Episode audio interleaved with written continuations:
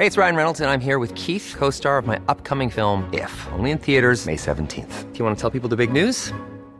All right, I'll do it. Sign up now and you'll get unlimited for $15 a month in six months of Paramount Plus Essential Plan on us. Mintmobile.com slash switch. Upfront payment of $45 equivalent to $15 per month. Unlimited over 40 gigabytes per month. Face lower speeds. Videos at 480p. Active Mint customers by 531.24 get six months of Paramount Plus Essential Plan. Auto renews after six months. Offer ends May 31st, 2024. Separate Paramount Plus registration required. Terms and conditions apply if rated PG. It's the Wonkhe Show. We talk student experience, tackling sexual harassment and hate crime, outward mobility, and what the next leader of the Conservatives thinks of HE. It's all coming up. got to work with experts outside the university. You've got to have people on site who are trained, who are supported, and you've got to make sure that staff in general, not just you know, not, not just a handful of, of kind of champions, are, are really up to speed with the issue. So I mean, when I, uh, when I when I spoke to um, uh, well, women particularly for International Women's Day, working in this area.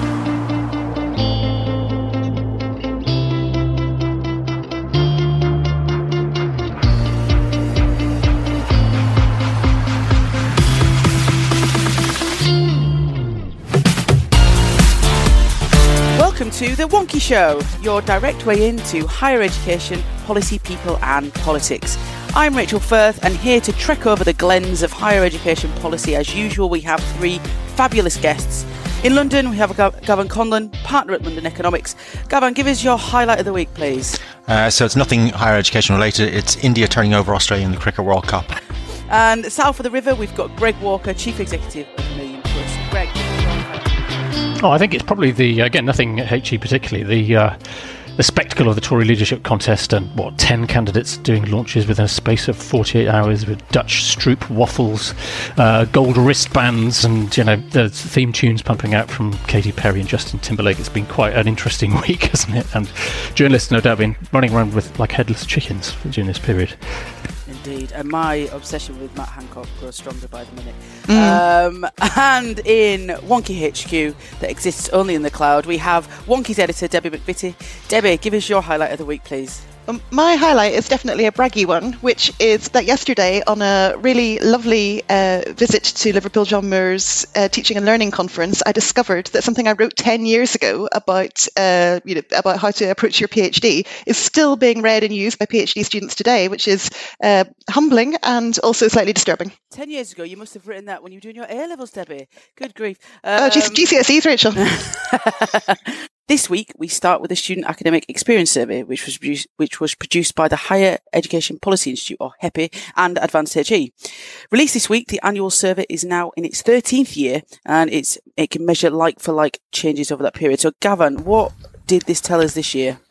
Okay, so just before I hit the main findings, one thing about this survey is uh, this is a really useful survey because, as you say, it's it hasn't changed for 13 years, or a lot of questions haven't changed. So it's actually a really good sort of. Uh, taking a pulse of the higher education sector. Also, the cover of this report is uh, looks like a Bronski Beat album, so anybody in the 1980s will sort of appreciate that. Anyway, so 41% of students perceive good or very good value from their course. This is the second consecutive year with a three percentage point improvement. Uh, 29% of students perceive poor or very poor value from their, their course, which is a drop of three percentage points since last year and five percentage points since 2017. So, uh, value for money perceptions differ by the type of student. Students from Scotland have relatively high positive perceptions, while non EU international students have relatively low positive perceptions. Recent funding changes in Wales have not yet had any material impact on first year students there uh, in terms of their value for money. Uh, teaching quality is the main factor for students who perceive positive value for money, and tuition fees are the main factor for students who receive poor value for money, and that's about 62% in each case. Two thirds of students would choose the same course at the same university if they were applying again, which is quite encouraging. Only 4% would opt to do an apprenticeship, and even fewer would not enter higher education to get a job. That's about 3%, uh, or not enter higher education and do something else, which is only 2%. Uh, in terms of contact hours, there's been small changes to average contact hours and workload in recent years. So since 2015, there's been a decline in independent study. So about 15.2 hours declining to 13.8 hours a week and an increase in timetable contact hours. So from 13.4 hours to about 13.9 hours. One other point um, relates to just general well-being and mental health. So students are significantly more anxious than other young people. So about 16% of students surveyed uh, in the report felt uh, low anxiety against 37% for all those aged 20 to 24. Uh, one point here is it's a miracle that uh, the folks who wrote the report could actually get any information from the ONS website uh, about anything. So that's a major miracle. So the results also confirm that students want more support from taxpayers uh, for the cost of teaching undergraduates. So 43% say the government should pay more or should pay over half the cost, and 22% say it should pay all the costs. But uh, that's not really that surprising.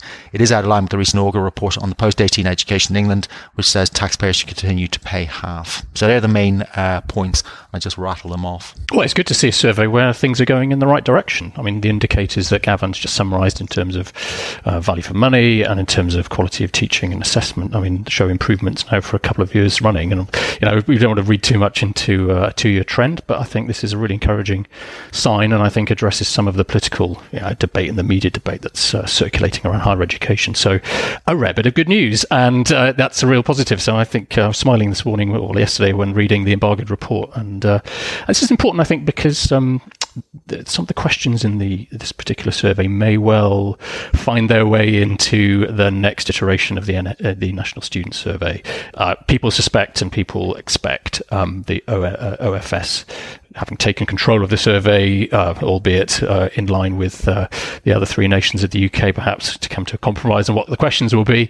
But people expect that there will be um, questions in future on value for money and more um, you know, detailed questions about you know, teaching intensity and so on. So this is a really crucial report, uh, and uh, it's good to see things moving in the right direction. I think um, I mean, reading the survey, and I should sort of caveat my comments by saying, you know, this is a really substantial piece of work, and and and asks some very important questions. But I couldn't help thinking that um, there was a window in policy world where the uh, interests and concerns of of HEPI as a kind of as, as a sort of po- a watcher of policy and Advance HE as a or you know H- HEA as well as, as a as a sort of champion of, of excellent learning and teaching were really really closely aligned. You know the era of the design of the TEF before that David Willetts championing learning and teaching and talking about things like um, contact hours and and now I sort of almost see I'm beginning to see a sort of slight divergence. So the focus on things like student well-being and value for money that's still very current in the policy landscape but actually you, you, you, the sort of things about sort of assessment and feedback and, and, and the more kind of detail of, of, of the learning and teaching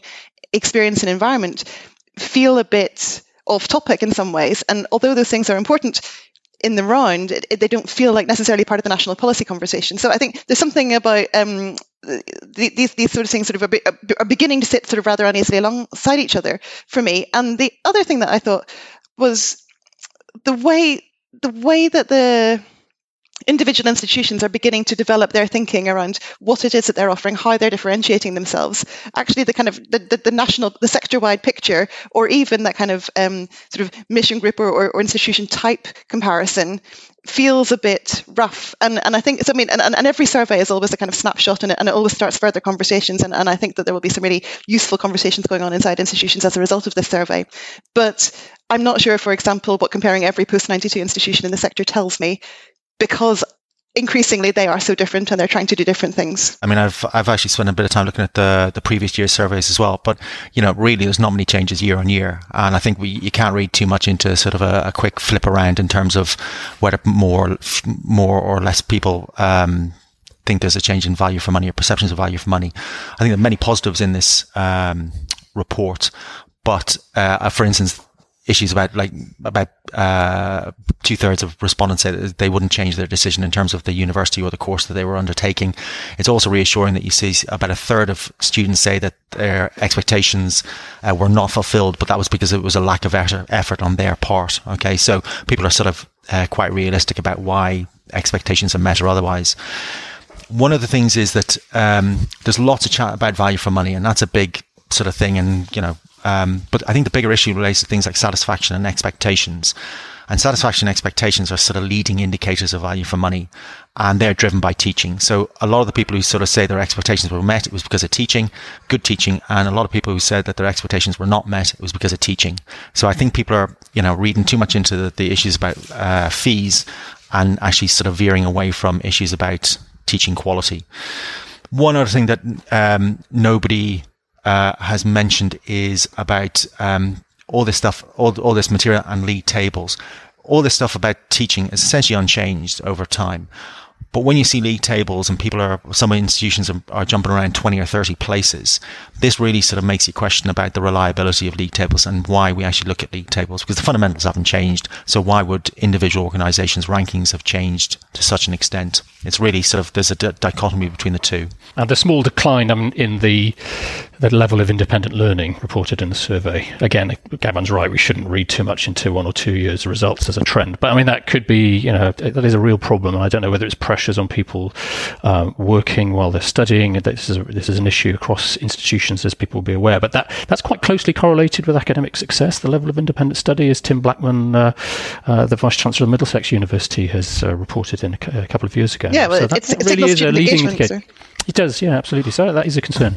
One other thing, I just and this is a sort of name call for Nick Hillman at, at HEPI. Um, I mean, essentially, there's there's other issues. I mean, these are a lot of correlations. I know we do this correlation thing later on, but the, a lot of the the analysis here is just basically correlation, and there are real issues about uh, the sample composition. So there's a reduction in the proportion of respondents who are arts and humanities, creative arts, and and history and philosophy and things.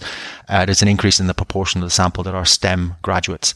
So seeing changes in value for money might be driven from a, a compositional bias. I mean, this I, is wonky, so I'm giving you a bit of well, I think there's also um, a disproportionate amount of uh, students that are from an independent school background as well. If I, yeah, I mean, when when you look at the when you look at the sample representativeness, and I think some work has to be done on that. And I think um, you really got to get into the crosstabs and sort of beat the hell out of the data with some econometrics to actually sort of see what's driving what. Well, because you, you love can see, getting in the And I mean, the, the other thing, of course, is to can, get. Can, yeah, you, is to, is to, is to get into the um, the alternative providers as well, and, and you know, so they, there was a, there's a small number that they were able to uh, um, accumulate over three years. But I mean, if we're not going to, you know, if, if we're going to be able to kind of capture capture the experience of the whole sector, that's going to have to improve. There's one other thing. I mean, there's one thing. I mean, there was a talk earlier about uh, the OFS getting involved or maybe taking over the survey. I mean, I think um, I don't think that's a great idea because I, no, I, I, I agree. I've, I've, I've, seen so many uh, surveys that have been just been butchered because you know the the policy choice of the time. You know, somebody is going to ask about a particular you know whatever it is, and then the, the, continuity of the data gets destroyed. So, I mean, I'd be sort of strongly against that. If they want to run their own survey, fine, but this should just stay clean. Okay, dokie, let's see who's been blogging for us this week. Hi, my name is Paul Webb, and I'm a Widening Participation Officer at King's College London. Um, I've written a piece about the role of parental engagement in widening participation with reference to a program we run at King's called Parent Power. And Parent Power is about helping parents in the local community to become experts in access to higher education and also supporting them to campaign for change. Um, I think the most important message in the article is about actually asking parents on a one to one basis what they are concerned about or what they need and actually listening rather than assuming we know what's best for them as, as higher education people. So it's about building meaningful relationships and trust and not just giving them a campus to a, a talking about grade requirements and expecting any kind of real impact. So I think it's time to go beyond just information advice and guidance and to really start designing quality tailored parental engagement programs for the communities that we serve. Hi, I'm Johnny Rich. I'm the Chief Executive of the Engineering Professors Council and Chief Executive of outreach organisation Push. The Augar Review mentions the word value a lot, but it never defines it. Uh, from recent pronouncements, it's clear what the Education Secretary Damian Hinds thinks value means. He thinks it means a degree that leads to a high salary. He recently said that any course whose student didn't start repaying their loans within five years uh, was a poor value course. My piece that I've written for Wonkhe this week looks at all the ways that Damian Hinds and Augar's missing definition is wrong. Focusing on salaries is bad for enterprise, it's bad for the arts, it's bad for people who want to give more to society than they take, and it's bad for regional and social development. The problem is that value is a hard thing to define. And so instead of value, we should look at our values. We should ask what matters to us and what education is for. We need to be clear about that in order to design a funding system that can deliver it. Next up, the Office for Students, or OFS, has published an independent evaluation on tackling sexual harassment and hate crime in English universities. The, uh, the evaluation carried out by Advance HE looks at the impact of 108 projects awarded a total of £4.4 million to tackle hate crime and sexual violence and harassment at 84 universities and colleges. Debbie, would you be so kind as to set the scene on this one for us, please? Thanks, Rachel. So this is in uh, 2016, Universities UK published the Changing the Culture report, which was a sort of concerted effort to look at um, processes and, and, and, best practice around tackling sexual harassment, sexual violence, and hate crime um, in the higher education uh, landscape. And following that, HEFCE at the time put fair amount of money into funding projects under the old Catalyst Fund. And uh, Advance HE has now carried out an evaluation of those projects. There were two rounds. One was focused on the sort of sexual violence harassment. The other was focused on, on the hate crime. And it's evaluating what the impact of that funding has been. And to some extent, and particularly if you read the OFS summary of the report, it's quite a good news story because, un- unsurprisingly, the existence of funding really does kind of focus minds and activity. So you've got lots of partnership working with students in, in, in, addressing these issues. You've got good good partnerships with the community emerging. You've got uh, the appointment of specialist staff, um, and you've got lots of, of projects that are, are raising awareness and, and vitally kind of increasing reporting. Um, uh, but as uh, Jim Dickinson's written very um, very well on the site uh, if you go into the Advance HE report, which is which is much more uh, reflective and, and, and much more dense, um, you, you find the real kind of meat of the evaluation. And there's clearly still some challenges around sustainability, which is what you always get with project funding, because when the money runs out, it's not, you know, it's not, these projects don't always continue. Um, challenges around, in some cases, university leaders still feeling that there might be reputational damage by admitting that these issues are a problem for them, which um, is is really distressing. But I think there's, there's this, this, kind of safety in numbers effect with everyone coming in at once to talk to talk about it, which is which is sort of given given some cover for for, for nervous risk averse leaders, um, uh, and also I think in some cases challenges around partnership working with students, partly because there's, there's, there's a sort of easy, there's an easy bunch of students to get to. They're the ones in student societies. They're the ones that are on campus full time. They're the ones that are already quite invested in in these issues and already kind of talking about them and wanting to do something. And then of course there's a, a sort of more dispersed group of students, whether they are kind of structurally dispersed, such as community groups, whether they're from a particular demographic that perhaps is culturally less um, keen or or uh, you know. Uh, able to able to talk about these issues that, that may not be being reached. So they, there's some really really rich recommendations in the long report, and I absolutely commend it to anyone who's working in this area. Yeah. So I mean, I come from I come from this from a completely different perspective. I mean, I haven't worked in a university in, in 15 years, but uh, I mean, it's clearly the case that there is you know a fair prevalence of uh, harassment in the workplace. Um, and I think it's sort of coming to light. I think uh, people have known about it for many, many years, but it's sort of coming out into the open. I think that's got to be a good thing. I think you've got to shine a light on uh, institutional practices or, you know, explicit or implicit facilitation of harassment. So I think that I think everybody coming out at once and showing uh, an evaluation of 108 um, or so programs, I think is a good thing. I think the thing that concerned me the most was the you know the potential institutional response or unwillingness to engage because of perceptions of negative publicity. I find that sort of shocking. Um, you know, I don't, I don't think there's any excuse for that. So, um, and I think institutions, if you have a choice between, you know, essentially that's tacit facilitation of harassment, and you know, I think the publicity associated with that and actual harassment is worse than any alternative.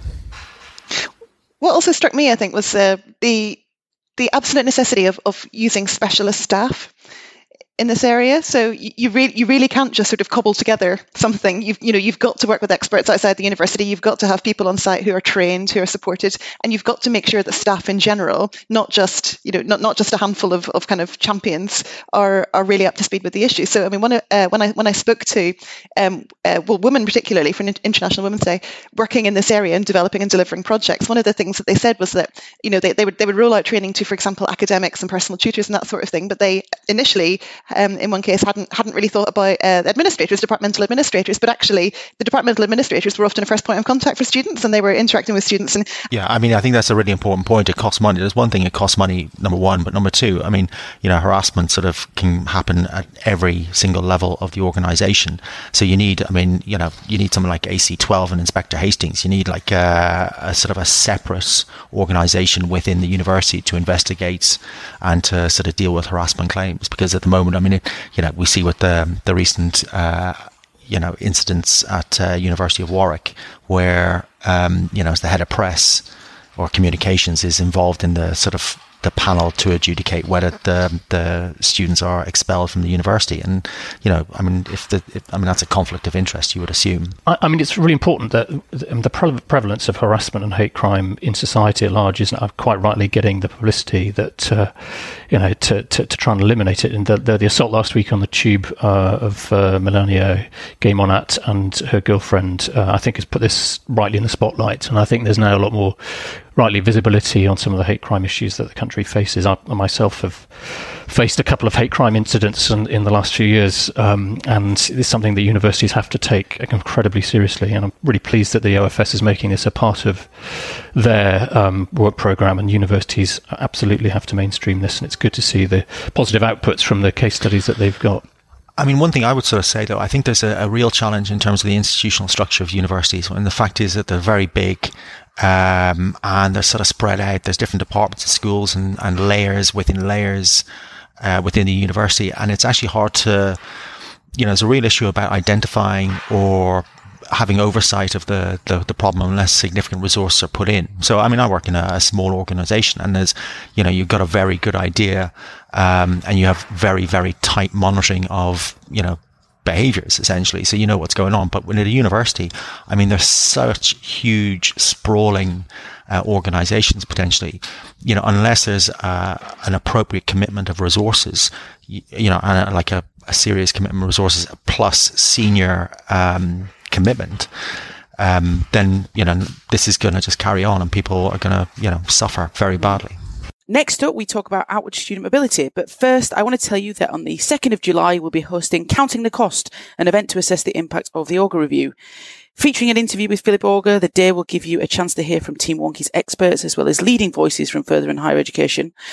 We will be demystifying and digesting all the numbers, such as the reduction in fee cap, the repayment threshold, and we'll look at the impact on the whole post-compulsory education system, whether that's lifelong learning, further and higher education, and how they all relate. And all of this in the context of a Conservative Party leadership race, an impending spending review, and a demographic upswing on the horizon. To book your place and to see the full agenda, go to wonkhe.com forward slash events. That's wonkhe.com forward slash events, and we look forward to seeing you there. University campuses can be surprising and unpredictable places. Students, staff, and visitors often do the strangest things. Fortunately, our ever reliable security team are on hand to deal with every eventuality. For over a decade now, we've been compiling a comprehensive record of the bizarre, unfortunate, inexplicable, and just plain weird reports from campus security. Here's your chance to hear some of the most remarkable reports from the ever expanding case notes of true crime on campus. 0600 Report of a heron eating a live goldfish from the Millennium Gardens 10am, report that an envelope with £600 in it had been found in a book in the Hallward Library. Security attended and collected the money from the library staff who found it. The student came to security later in the day to ask if the money had been handed in. Security were able to return the money to the very happy student. The student was given advice on looking after their money. The student also explained that this money was from his parents. 1900. The semi final of the World Cup was screened with numbers attending in their low hundreds. No issues have been reported. Security measures are in place for the England game, which is being played this evening. Numbers and excitement are expected to be higher than last night. A call was also received by security from a Mr. G. Southgate, querying whether the registrar of the University of Nottingham was fully on board with the fact that it was coming home. Security assured him that the formal position of the university was that it was indeed coming home. Registrar to be alerted for follow up. Just to note that the mystery of what exactly was expected to be coming home has yet to be satisfactorily resolved. And in any case, it ended up somewhere else after all. Uh, next up, international student mobility. So, Universities UK International, or UUKI, have released their Gone International Rising Aspirations report this week. This is part of their Go International Standout campaign, which is designed to help the sector deliver on its national target for outward student mobility. So, Greg, what were the key things which stood out for you in the report? Yeah, it's a really important survey, um, and it's based on DLHE data from 16, 17, the graduating cohort, basically. And it showed a, a, another modest rise in the proportion of the student population that are mobile, in other words, spent a week or more um, uh, educated abroad. Um, it's now up to just short of 8%, which is progress, but slow progress, I think it's fair to say. Uh, and we've got to remember we are way behind, way behind some of our European partners in terms of the proportion of students that, that are mobile. So, you know, we, though there's a modest rise, um, you know, this is really uh, not, not not not quite the global Britain aspiration that we need to be hitting. We should be, as the campaign uh, states, hitting something like 13% or possibly more than that uh, if we're really going to be serious international, um, you know, engaged uh, uh, students. So. Uh, some some good news and some bad news in the um, in the report on the whole.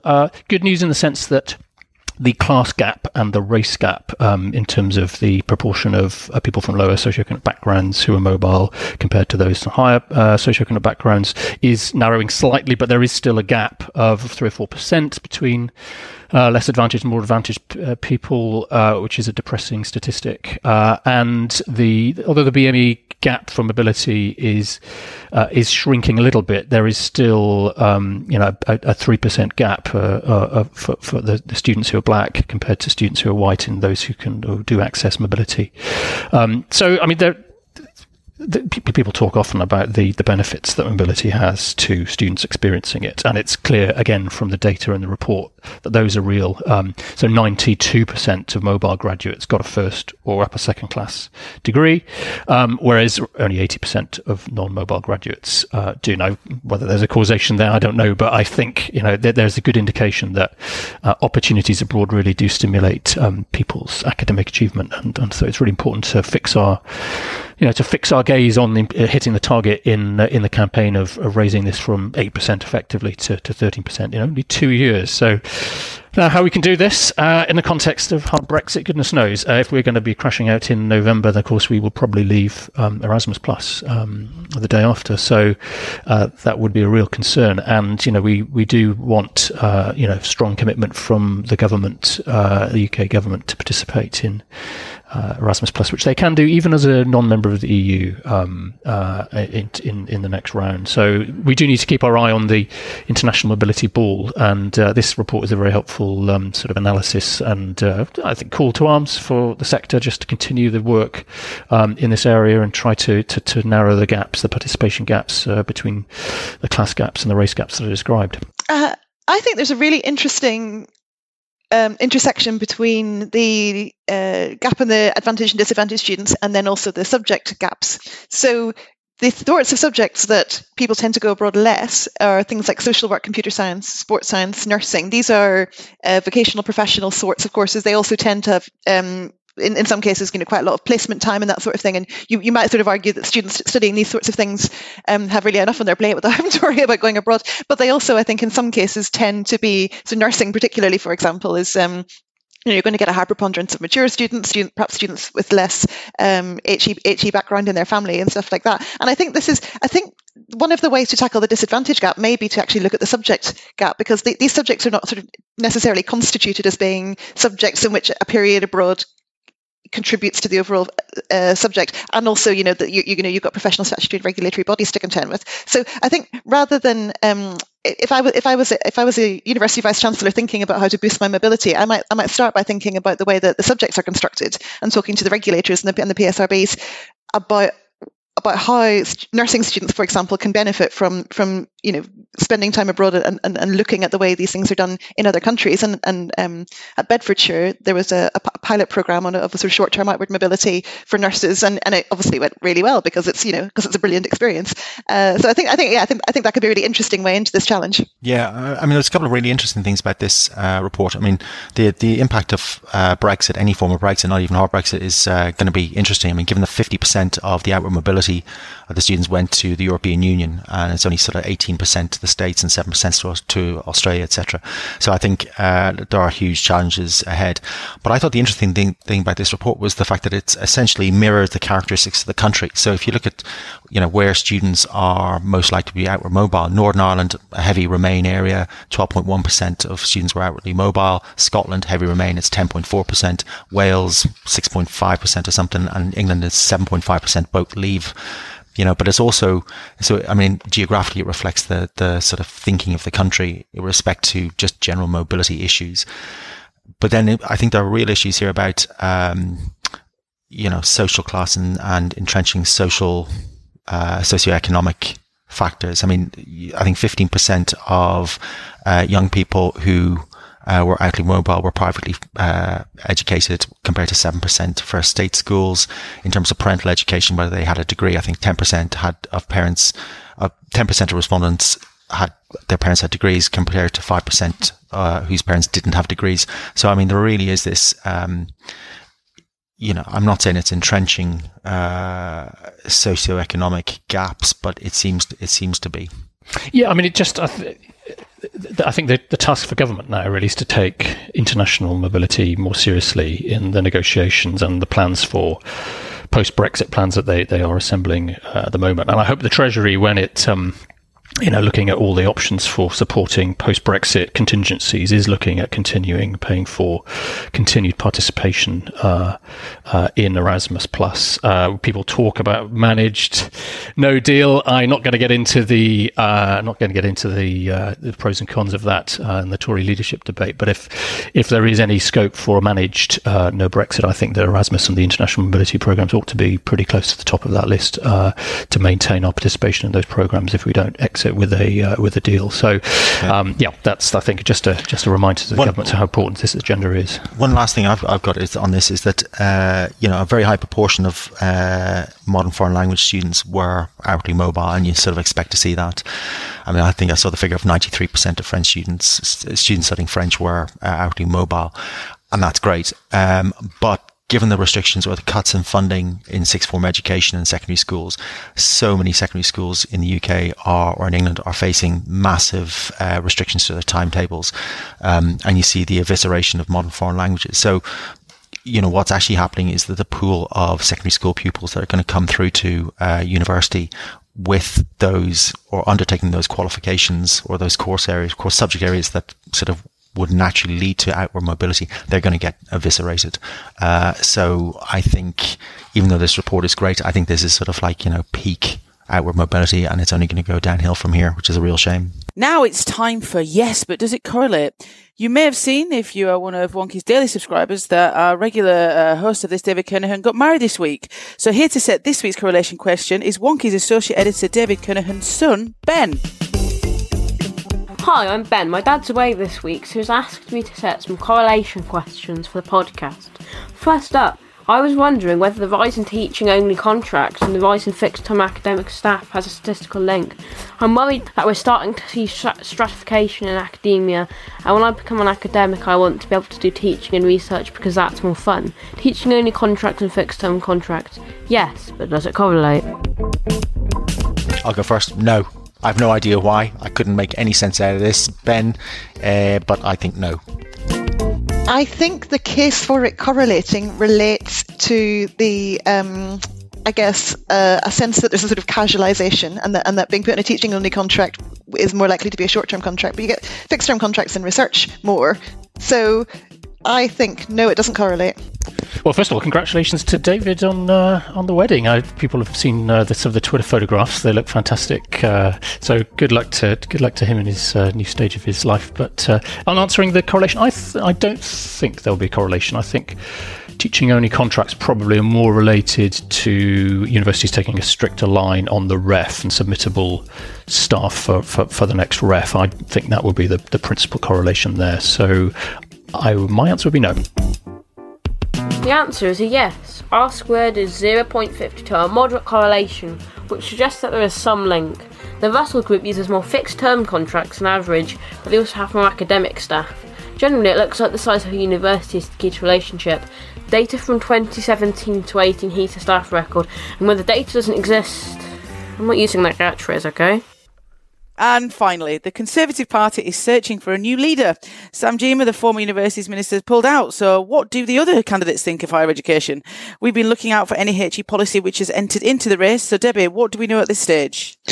Well, um, I should clarify for our listeners that at the time of recording, we're expecting, which is Thursday morning, um, we're expecting uh, a number of the candidates to leave the race by about lunchtime today, um, because of the new rules that say you have to get a certain number of, of votes to be to be allowed to enter the next round, rather than kind of eliminating one at a time. So everything could have changed by the time people are listening to this. But I think it's also it's fair to say um, the candidates are very unlikely to want to be drawn on some of the thornier issues in higher education. So I don't think we're going to see anybody coming out of the gate saying, "Ah, I think we should cut tuition fees or um, increase funding to universities or, or, you know, ban sports science or anything kind of uh, like that." I think um, what we've seen so far is candidates sort of setting out broad agendas within which education, post-compulsory education, is may feature.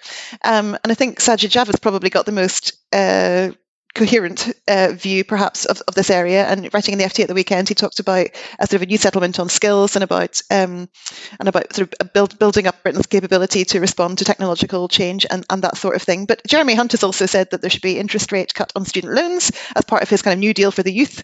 Um, and Andrea Leadsom has said something about funding for apprenticeships and, and access to loans for skills, which sounded a little bit garbled, but she probably won't make it through the next round anyway. Honestly, listen, I don't know where to start on, on this. I mean, I've you know I've heard about uh, Jeremy Hunt and uh, interest rate cuts.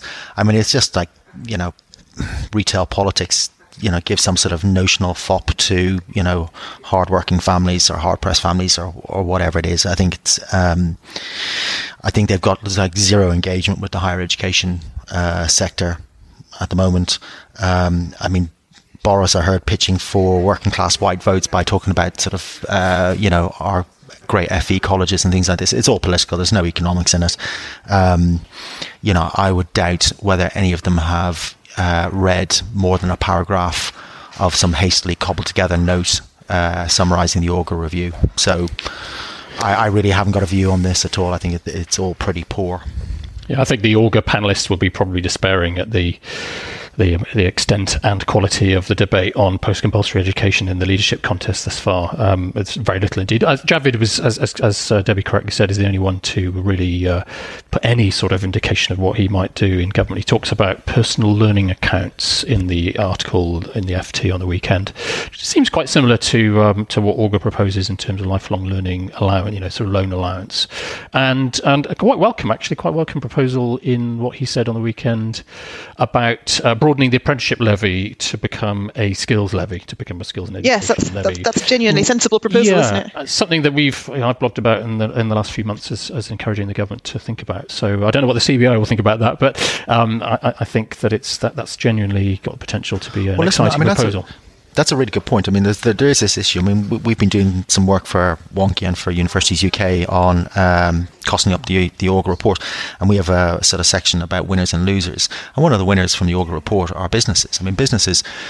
You know, even though they pay higher wages essentially on average to graduates, they still essentially achieve the same amount of benefit as the graduate does in terms of lifetime benefit from uh, higher more highly productive workers. So, you know, employers are a winner and the fact that they haven't been asked to contribute more extensively to the cost of higher education, I, I mean, that just staggers me uh, that that's never happened. And of course, that was out of scope for the Augar review. Uh, the apprenticeship levy, not the apprenticeship uh, provision per se, but the the nature of the levy wasn't within scope, so they weren't really allowed to examine that. So there is scope, but you know, potentially looking forward to a new prime minister to think through from first principles what, what the levy should be funding. And uh, well, I mean, if we go back to history, what we need is you know essentially we need sort of a, a Labour uh, manifesto to uh, sort of suggest some levy of some description, and then you know the Tories will probably win the election and uh, then implement some sort of watered down version. I think it happened with the apprentice levy with uh, Ed Miliband, and he was sort of accused of being a Marxist. Um, you know, and then was introduced yeah. by Nick Boles. Well, there's an irony, isn't there? Because Javid is advocating the skills levy, but also McDonnell himself in the last few months has talked about, mm, not in definite terms, but talked about the attractions of broadening the apprenticeship levy out to, to wider purposes on education and skills. So you could have, but you know, left wing Labour leadership and a potential Tory Prime Minister talking the same talk about this policy area. So, well, there we are. I think I think there is a sort of a, a change there, there is a kind of emerging consensus on post-compulsory education that I think Augar represents a, a version of, um, and it and it is around that sort of um, broader skills picture, and, and it's less about kind of let, let, let's let's try and get as many as many people as we can into higher education, and more let's look at let's look at the kind of the, the, the full picture, and you, will get sort of left-wing flavors of that and right-wing flavors of that. But I also think the sector really the sector will benefit from higher education not being uh, a kind of differentiator in the Tory leadership debate because goodness knows what people would pledge, you know, off, off the back of that hastily scribbled paragraph. Um, so you, yeah, you, what, what you want is for people to be setting like kind of broad broad visions um, and, and light on detail because otherwise they, you know they'll be saying things they'll be tied to that that could be uh, not not the right thing at all. Yeah, quite. Be careful what you wish for. yeah, but the thing is, having broad, uh, but, but, but having broad visions and being light in detail. I mean, unfortunately, I think we've had that for sort of many many years. And you know, if if we, you know, if leadership candidates are brought on uh, aspiration, light and detail, you know, unfortunately, that never sort of seems to change. And that you know, I mean, I think this is one of the problems we've had in the past. I think what will be interesting is if there, if there is a TV debate. I think, well, I mean, I will be watching avidly. Um, it's because the people will be uh, forced to, you know, people. The attempt will be to pin people down. So, it, you know, one of the questions might be, what should tuition fees be? And, and you know, and it will Boris be interesting to see how how people avoid the question.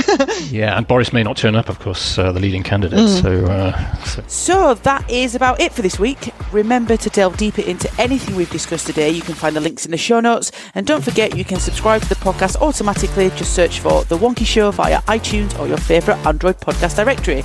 Or you can find the feed that you need on wonkhe.com forward slash podcast. And if you fancy appearing as a guest on The Wonkhe Show, do drop us an email on team at wonkhe.com and we'll be in touch. So thanks to Gavan, to Greg, and to Debbie, and everyone at Team Wonkhe for making this happen. And until next week, stay electable.